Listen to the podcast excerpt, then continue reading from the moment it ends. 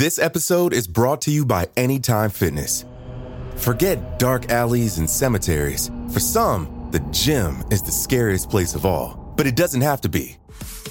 With a personalized plan and expert coaching, Anytime Fitness can help make the gym less frightening. Get more for your gym membership than machines. Get personalized support anytime, anywhere. Visit AnytimeFitness.com to try it for free today. Terms, conditions, and restrictions apply. See website for details. There's a new class of blockbuster drugs. Drugs like Ozempic. They're changing bodies. And all of a sudden, just the weight starts falling off. Fortunes. It just got too expensive. They're just bank breakers. And industries. There was a lot of excitement, there was a lot of skepticism. The impact of these drugs from business to health is just beginning. From the journal, Trillion Dollar Shot. Find it in the journal feed wherever you get your podcasts. It feels like we're all being told to go on this diet, take that supplement. Ozempic will give you depression, but you know what'll cure that? Weed. Or you could try to balance your hormones. At Science Versus, we're like, what the f is going on? Forget the crap online and listen to Science Versus. Just the facts. Oh, and a bunch of stupid jokes. What is a ghost's favorite fruit? Blueberries. That's Science VS. New season out on Spotify soon. On September 12, 1928, 42 year old Henry Martin noticed a brief warning at the bottom of Florida's Palm Beach Post. A tropical disturbance had formed out in the Atlantic Ocean. No one knew where the storm was heading, but there was a chance it could hit the mainland. If it did, Henry's farm on the shores of Lake Okeechobee could be in danger. The massive body of water was prone to floods. But he didn't pay the storm warning much mind. Henry and his family had toughed it out through many storms before, and they could do it again. At least, that's what he thought. 5,000 miles away, a wave of superheated air blasted off from the hot Saharan desert in Africa. The breeze blew westward across the warm ocean waters. Moisture began to rapidly evaporate as the air pressure dropped, the beginnings of a tropical depression, and it was gaining power fast. Soon it would make its way across the ocean to Florida. Henry Martin and the other residents of Belle Glade had no idea that in just four days' time, their lives would be forever changed. And their town would be completely destroyed.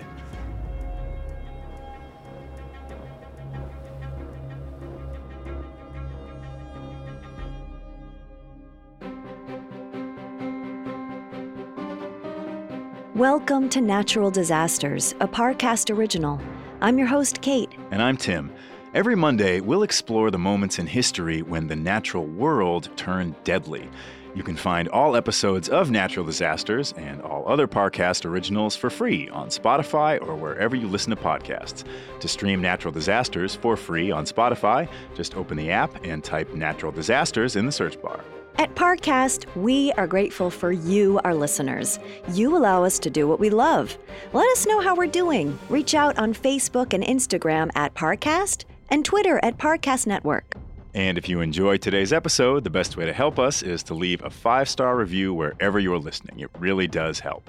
This is our first of two episodes on the Okeechobee Hurricane of 1928. It was one of the deadliest storms ever recorded in the North Atlantic Basin, causing widespread damage, economic loss, and countless deaths across South Florida and the Caribbean. This week, we'll explore the region around Lake Okeechobee and track the hurricane from its origin in the Atlantic all the way to its unexpected arrival on the Florida coast. Next week, we'll stick with the hurricane as it surprises the townspeople of Belle Glade. We'll follow along as the residents struggle to survive and examine the complexities and hardships faced in the aftermath of the disaster.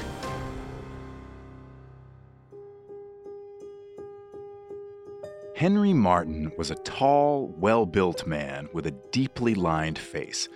As a native of Fort Meade, Florida, he was an expert on best farming practices in the region and how to manage flood ridden fields. In 1919, when Henry was 33, he made the approximately 80 mile journey from Fort Meade to visit his brother near Lake Okeechobee. When he arrived at the lake, Henry couldn't believe his eyes. If he didn't know it was landlocked, he might have believed it was an ocean. Named by the native Seminole people, Okeechobee means the big water, and big water it was. Around 730 square miles in size, Lake Okeechobee is the seventh largest freshwater lake in the United States. It's so big that it can easily be seen from space. It's also extremely shallow, averaging about nine feet deep. This means that during heavy rains, the lake tends to overflow and flood the surrounding low lying fields. Just like the hurricanes in the sky above, it's hard to predict where the waters of Okeechobee will flow next. But when the flooding recedes, it leaves behind a rich, blackened field of soil. When Henry Martin saw this enriched earth back in 1919, he could practically feel the dollar bills filling his pocket. He knew if he moved his family to Lake Okeechobee, he'd be hitting literal pay dirt. Two years later, he bought some land and got things settled for the rest of his family. While Henry was a family man through and through, he was a gambler at heart, and the move to Okeechobee was the biggest wager of his life. Blinded by the potential windfall, he didn't consider the disadvantages of farming near such an unpredictable body of water he'd be at the mercy of tropical storms and their accompanying floods. This oversight would prove fatal when one of the deadliest hurricanes of all time came swinging right into Henry's backyard. But for the moment, the future was looking bright. By 1923, Henry's new farm was established and the rest of his family was ready to join him. Henry's wife, Bessie May, was used to her husband getting excited about his business endeavors, but she wasn't so sure about the move. As they headed towards their new home, they crammed themselves into a boat to cross the lake. Looking out over the calm, shallow waters, Bessie May felt a pit in her stomach. Something about the vast lake made her nervous, but she tried to shake the feeling as they arrived at their stilt supported farmhouse. Most of the properties around the lake were built on stilts because of the periodic flooding. Bessie May was Florida born and raised. She was familiar with the area's heavy rains and flooding, and she'd always believed that building houses so close to the lake seemed to be tempting fate. Putting houses on stilts wasn't the only safety precaution against flooding. A dike, or earthen barrier, was built around the lake's edge. Rising a few feet above the shore, the dike would keep the houses safe if the water level raised. In case the lake did overflow, a new system of irrigation pumps worked around the clock to pump water out of the fields. And yet, Bessie May Martin still wasn't convinced their new house would be safe. However, she loved her husband, and she didn't want to dash Henry's dreams. What's more, the kids were all excited about the move, except for seven year old Thelma Martin who had a terrible fear of water. According to her father, Henry, hard work, honor, and faith were the three most important traits a person could exhibit. He wasn't going to let anything, not even some flooding, stop him from achieving success. There was no time to think about potential dangers. He had a business to run, and the harvest was fast approaching. But even with his family helping him, Henry needed more workers. He found them in the form of Caribbean migrants. Like many of the people who came to America, the workers were in search of a better life. But that was easier said than done. While Henry Martin treated his workers with respect and gave them decent pay, he was the exception to the norm. Most of the time, non white migrants were forced to work for meager wages and had to live in squalid conditions. In 1923, Florida was highly segregated. Memories from the Civil War still lingered, and racial tension was rife.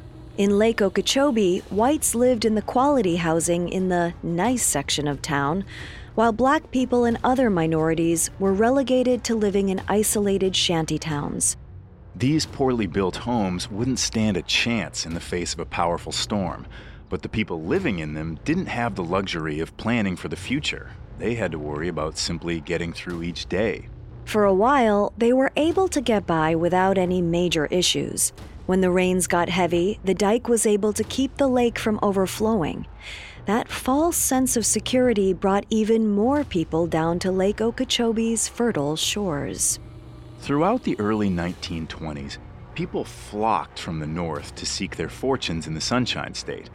The warm weather, easygoing lifestyle, and financial opportunities were extremely attractive to people looking for a new start. New towns, farms, and building projects were popping up throughout Florida. The rich, fertile soil surrounding Lake Okeechobee was a huge draw to farmers like Henry Martin. Soon, a bustling economy had sprouted all along the lake's shores, and all that stood between the city and destruction was a modest earthen dike. And before too long, it would face its first real test. Coming up, the defenses around Lake Okeechobee get put through their paces. This episode is brought to you by Anytime Fitness. Forget dark alleys and cemeteries. For some, the gym is the scariest place of all, but it doesn't have to be. With a personalized plan and expert coaching, Anytime Fitness can help make the gym less frightening. Get more for your gym membership than machines. Get personalized support anytime, anywhere. Visit AnytimeFitness.com to try it for free today. Terms, conditions, and restrictions apply. See website for details. Now back to the story. Despite the danger posed by storms and flooding, Florida's new towns were booming in the 1920s. With some of the most fertile land in the state, people were descending on Lake Okeechobee to build farms and seek their fortunes. Among them was Florida native Henry Martin, whose family had arrived in Lake Okeechobee in 1923. The Martins' land occupied a stretch between the lake's southern shore and the Florida Everglades. It was full of rich soil, ripe for planting, and ripe for disaster. In September 1926, a Category 4 hurricane barreled through Miami, surprising its unprepared residents. With winds at a minimum of 130 miles per hour, it's hard to imagine how such a powerful storm could have arrived so unexpectedly. But at the time, there wasn't much in the way of weather tracking technology.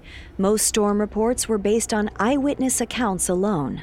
For the 1926 hurricane, Miami based forecaster Richard Gray predicted the fast moving storm would sidestep Florida. Believing they were safe, people weren't ready when the hurricane hit the city. The destruction in Miami was catastrophic. Entire buildings were destroyed.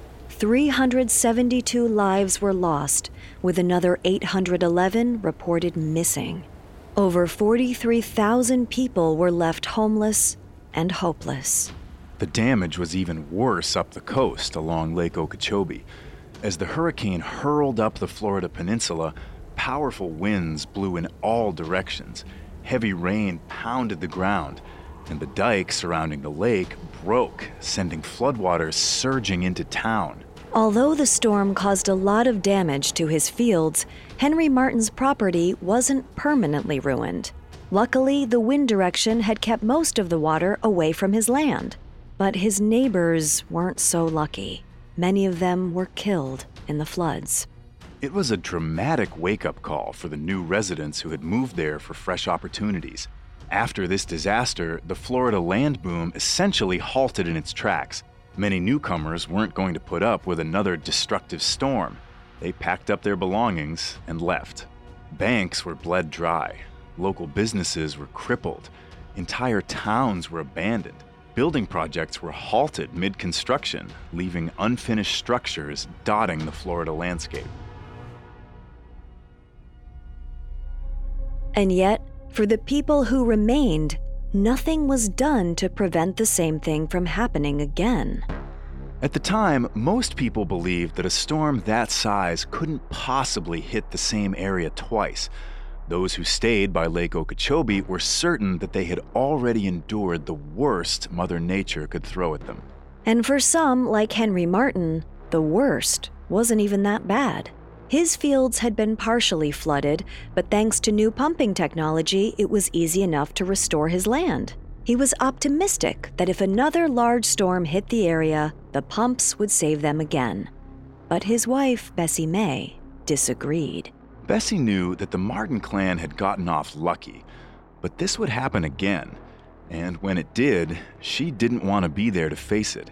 Henry reassured his wife and children that it was all going to be fine. A bigger, stronger dike was being built to protect them. It would be an imposing five foot high, 50 mile long wall of muck. This dike would not break. Henry Martin was sure of it. Henry was so confident that he doubled down on his business ventures.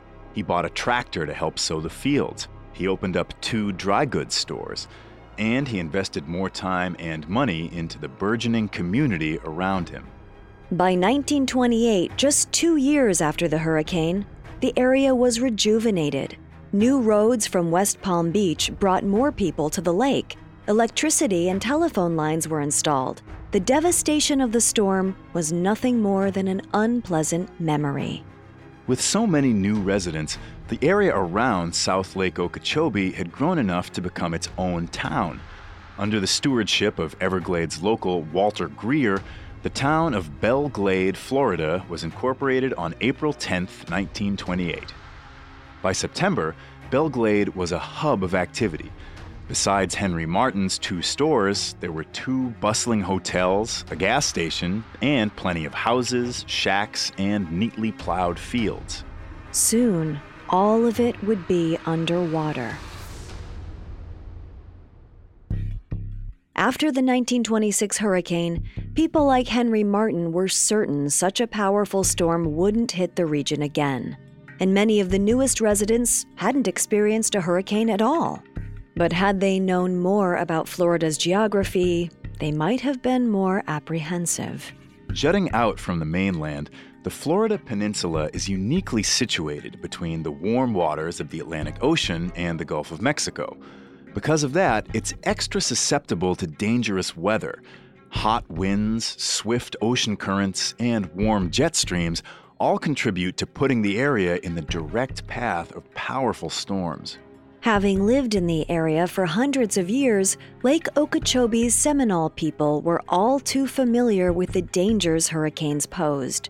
When the warning signals went up in 1928, they were the only ones to evacuate the area. The people who elected to stay had too much faith in the power of their own community. For many of them, Lake Okeechobee had provided so much. It was something to be loved, not feared. But on September 8, 1928, the source of Belle Glade's prosperity would become the agent of its downfall. That day, an arid wind from the Sahara Desert blew over the Atlantic Ocean. The heat caused the air pressure to drop, drawing moisture from the roiling seas. The rapidly forming clouds rose high into the atmosphere, twisting in a vicious circle from the howling wind. Pushed westward by the unceasing jet stream, this was more than a mere tropical storm. It was a hurricane, still feeding off an ocean of warm water. And it was very hungry. The first report of the storm came on September 10th from sailors on the SS Commack. Still 900 miles from the Caribbean, the storm was still a ways off but that just gave it more time to grow in force. As dawn approached on September 12th, the islands of Dominica and Guadeloupe became the first victims of the hurricane's wrath. The storm showed no mercy. Seawalls were smashed, buildings and crops were destroyed. The islanders did everything they could to survive, but at this point, the hurricane was Category 3, meaning its winds were between 111 and 129 miles per hour. And for the sailors out at sea, there was nowhere to take shelter. In the waters near the Virgin Islands, the SS Matura was struggling to stay afloat. Captain Richard Harwich fought through the high cresting waves and heavy rainfall. Harwich had never experienced such high waves. Water crashed over the bow until. The ship broke through the clouds into the bright sunlight. The sea still swelled, but the air was calm. The SS Matura had entered the eye of the storm. This was only a temporary reprieve. The barometric pressure was 27.50. Normally, it should have been somewhere around 30. It may seem like a small difference, but it was the lowest air pressure reading Captain Harwich had ever seen. This was one of the most powerful hurricanes in recorded history. And there was nothing the SS Matura could do but ride it out. The ship crashed through the wall of the storm, rolling hard through each wave. Somehow, it didn't sink. But just because the hurricane had spared the Matura, that didn't mean it was done claiming victims. After passing the Virgin Islands, the storm turned west northwestward. It was headed for Puerto Rico, inching ever closer to the U.S. border.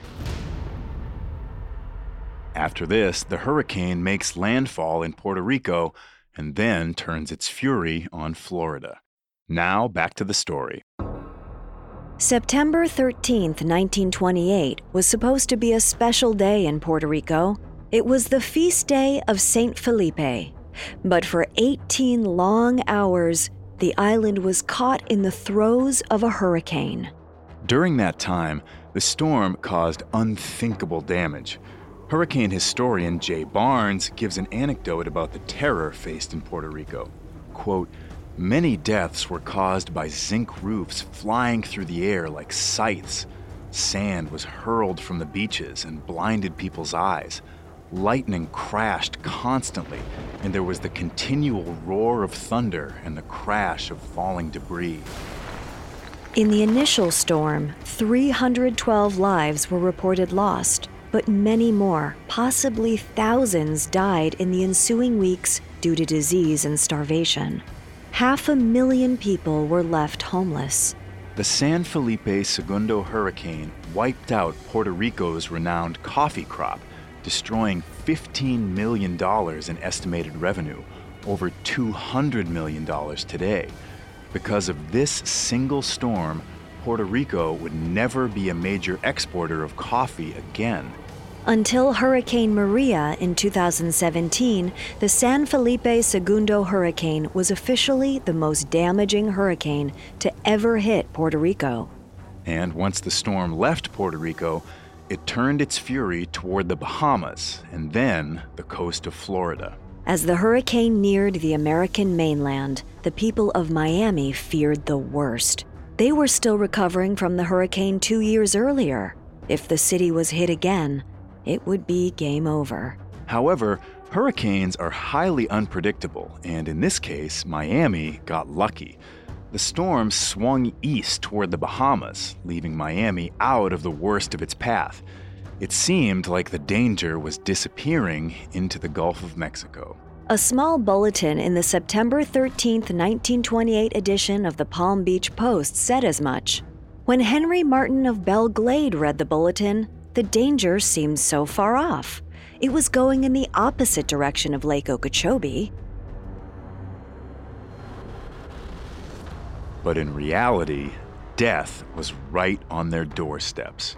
On September 14th, Miami forecaster Richard Gray stated the recurving of the storm will take it east of the Bahamas, unless it changes its course. And change course it did. The next day, weather observers finally realized the storm might make landfall. The headline of the September 15th edition of the Palm Beach Post read Florida may feel the storm's path. Present course will bring hurricane to lower coast Sunday. But even after that headline, the Post was still reporting that there was a chance the hurricane wouldn't hit. This confusion led many people in Florida to assume the storm wouldn't be a problem. But by the next afternoon, a chilling and ominous sign was raised across southern Florida the hurricane flag. The hurricane flag was a black square inside of a larger red square. When two of these flags were raised, it meant a hurricane was coming. Back in 1928, before storm sirens or TV news, it was one of the only ways to inform people of an impending storm in real time. But this last minute warning barely gave the people living along Lake Okeechobee time to prepare. The storm was on top of them before they knew it. All they could do was take shelter, hunker down, and pray. In Belle Glade, Henry Martin and his family tried to prepare for the worst but hoped for the best. Henry remembered the hurricane in 1926. Dangerous, but not catastrophic. Maybe this one would be the same. His wife, Bessie May, wasn't taking any chances. Once the hurricane flag was raised, she started boarding up the lakefront windows. But the fields were already starting to flood with rainwater. They couldn't risk staying in the farmhouse for long. Bessie May loaded up their eight children into a car and they headed for a more secure location, the family's dry goods store in town. Henry was already there, bolting up the windows. As she drove away, Bessie May gave the farmhouse one last look. It would be the last time anyone ever saw it standing. Even before Bessie May arrived, neighbors were crowding into the Martins dry goods store to take shelter. Henry took them all in, passing around coffee and blankets and hanging kerosene lamps as the sky darkened. Everyone settled in for the night, sleeping on chairs or tables, ready to ride out the storm in safety.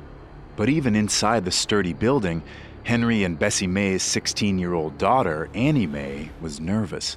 The wind was howling like a wolf outside. She could only hope that the walls were strong enough to keep the whole store from blowing down. Even as the wind shrieked, Henry's mind was on his fields. If they were destroyed, it would cripple his finances. It would be nearly impossible to recover from that kind of damage. But there was nothing he could do about that now. All he could do was take care of the people he loved. After he finished hanging lamps inside, Henry risked venturing out to take a look at things. Outside, he ran into Lawrence E. Will, the local gas station owner. Like Henry, Lawrence had lived through the previous hurricane. He was convinced that everything would be fine this time. But Lawrence's optimism was misplaced. The storm was getting worse, and it had yet to even bare its teeth. As the sky grew darker and more violent, Belle Glade's mayor, Walter Greer, went outside to inspect the lake and the dike. The waves were lapping up high, just a mere two feet from the dike's top. But even in such dire conditions, Mayor Greer was convinced the dike would hold. It had to. He couldn't imagine what would happen if it broke. To reassure the town's frightened residents, Mayor Greer went to Henry Martin's store to give an update. He told them that radio reports said that the storm would veer away from them. The reports were wrong. By 3 p.m. on September 16, 1928, the power in nearby West Palm Beach failed. By 5 p.m., there was no running water. Even in safe shelters, the conditions would turn dire. By 6 o'clock, Lake Okeechobee had risen by at least three feet. Water was flowing over the lower points of the dike. Canals and rivulets were flooding. The rivers flowed together over the flat lying fields and formed new lakes amid the crops. Mother Nature was reforming her land. The man made dike was overtaken, and cultivated fields returned to their original forms. At 6:45 p.m., as lightning crashed loudly above, the words everyone had been dreading were finally said aloud. In the Glades Hotel, a crowd of listeners huddled around the radio.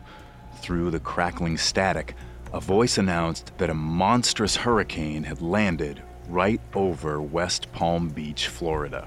It was too late to flee the area. Many had left their houses exposed and vulnerable. Some of them ran back to build up fortifications, but most had nowhere to go.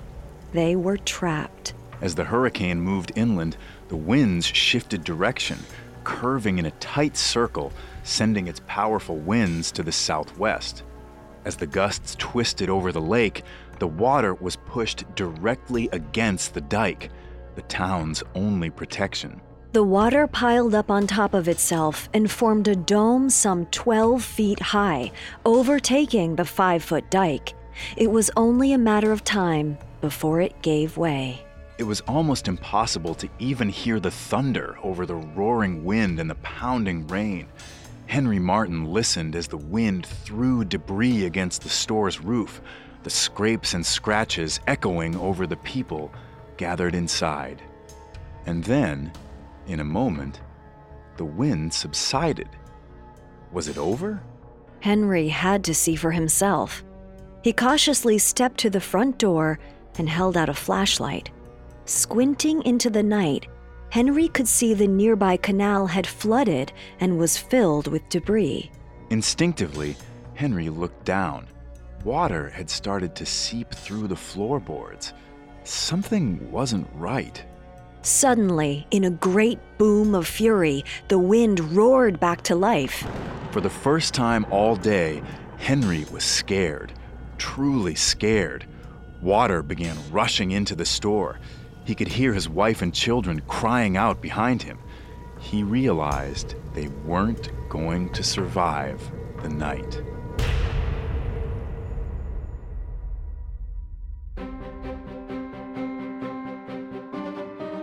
Thanks for listening to Natural Disasters.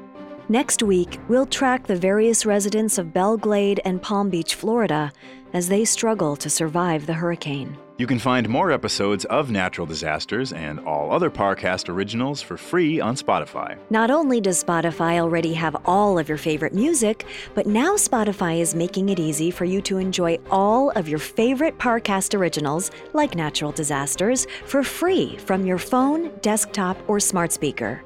To stream Natural Disasters on Spotify, just open the app and type Natural Disasters in the search bar. And don't forget to follow us on Facebook and Instagram at Parcast and Twitter at Parcast Network. We'll see you next time. Natural Disasters was created by Max Cutler and is a Parcast Studios original. It is executive produced by Max Cutler, sound designed by Carrie Murphy, with production assistance by Ron Shapiro, Carly Madden, Freddie Beckley, and Joel Stein. This episode of Natural Disasters was written by Ben Fleck, with writing assistance by Kate Gallagher, and stars Tim Johnson and Kate Leonard.